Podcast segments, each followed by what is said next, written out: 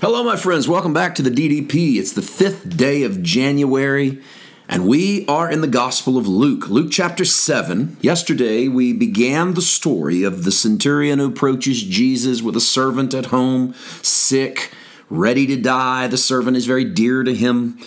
The centurion goes to the city elders in Capernaum and requests an audience with Jesus. This is probably because the elders sort of have the religious leadership role of the city. Jesus is a little bit of an outsider in regards to I mean he's not a he's not a Pharisee, he's not an elder, he's not a religious leader. He's a guy that people seem to gravitate to.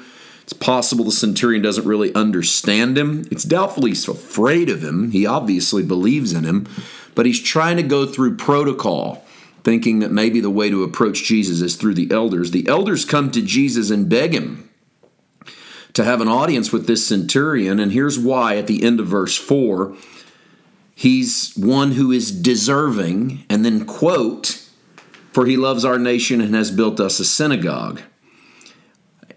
I told you before we finished yesterday that you have a little homework, and that's to read through verse 10 to see if you can um, determine the difference between what the elders think of the centurion and what Jesus thinks, or more specifically, why the elders think that Jesus should heal the centurion's servant versus why Jesus ultimately does heal the centurion's servant. So, to help with the homework, let's start from right there in verse 4 and read through verse 10 and listen for the same word to be used and listen to Jesus speak. I'll tell you when it's Jesus speaking, okay?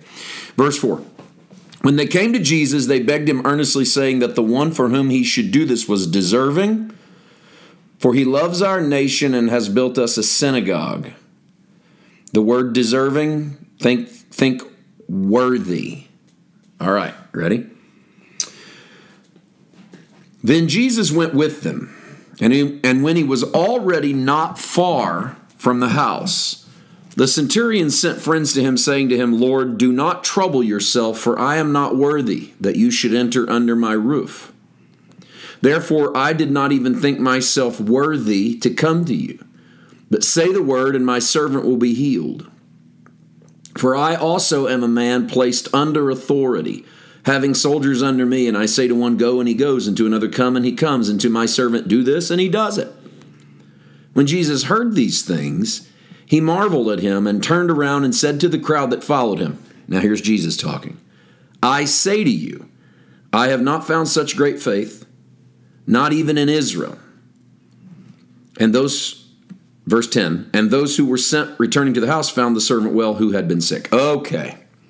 You probably caught my emphasis on the word worthy. And, and uh, that's how I set this up too, because at the end of verse 4, they say to Jesus that he should do this for one who was deserving, or a better translation, they should do this to one who was worthy. And then the centurion uses that word about himself in the negative. Rather than saying he's worthy, he says, Lord, don't trouble yourself. I'm not worthy that you could even come into my house. Therefore, I didn't even think myself worthy to come to you. Not only am I not worthy to have you come to my house, I'm not even worthy to come to you. Now, we do have another instance of this man actually coming to Jesus. So, what we can assume is that maybe both things happen that maybe the friends lead the way and come to Jesus and tell him this story, and then perhaps the centurion comes out and uh, you know and and says the same thing. Now I'm going to use Matthew in a moment to help round this story out, but I want to stay with our Luke version for a moment and show you the answer to your homework. The crowd or the elders in verse 4, they see this man as worthy based upon the fact that he's built them a synagogue. They think he's worthy because he's a good guy. They think he's worthy because he's treated them well, and that makes him worthy. the man doesn't see himself that way. He doesn't see himself as worthy, so unworthy that Jesus can't even come into his house, so unworthy that he shouldn't even approach Jesus.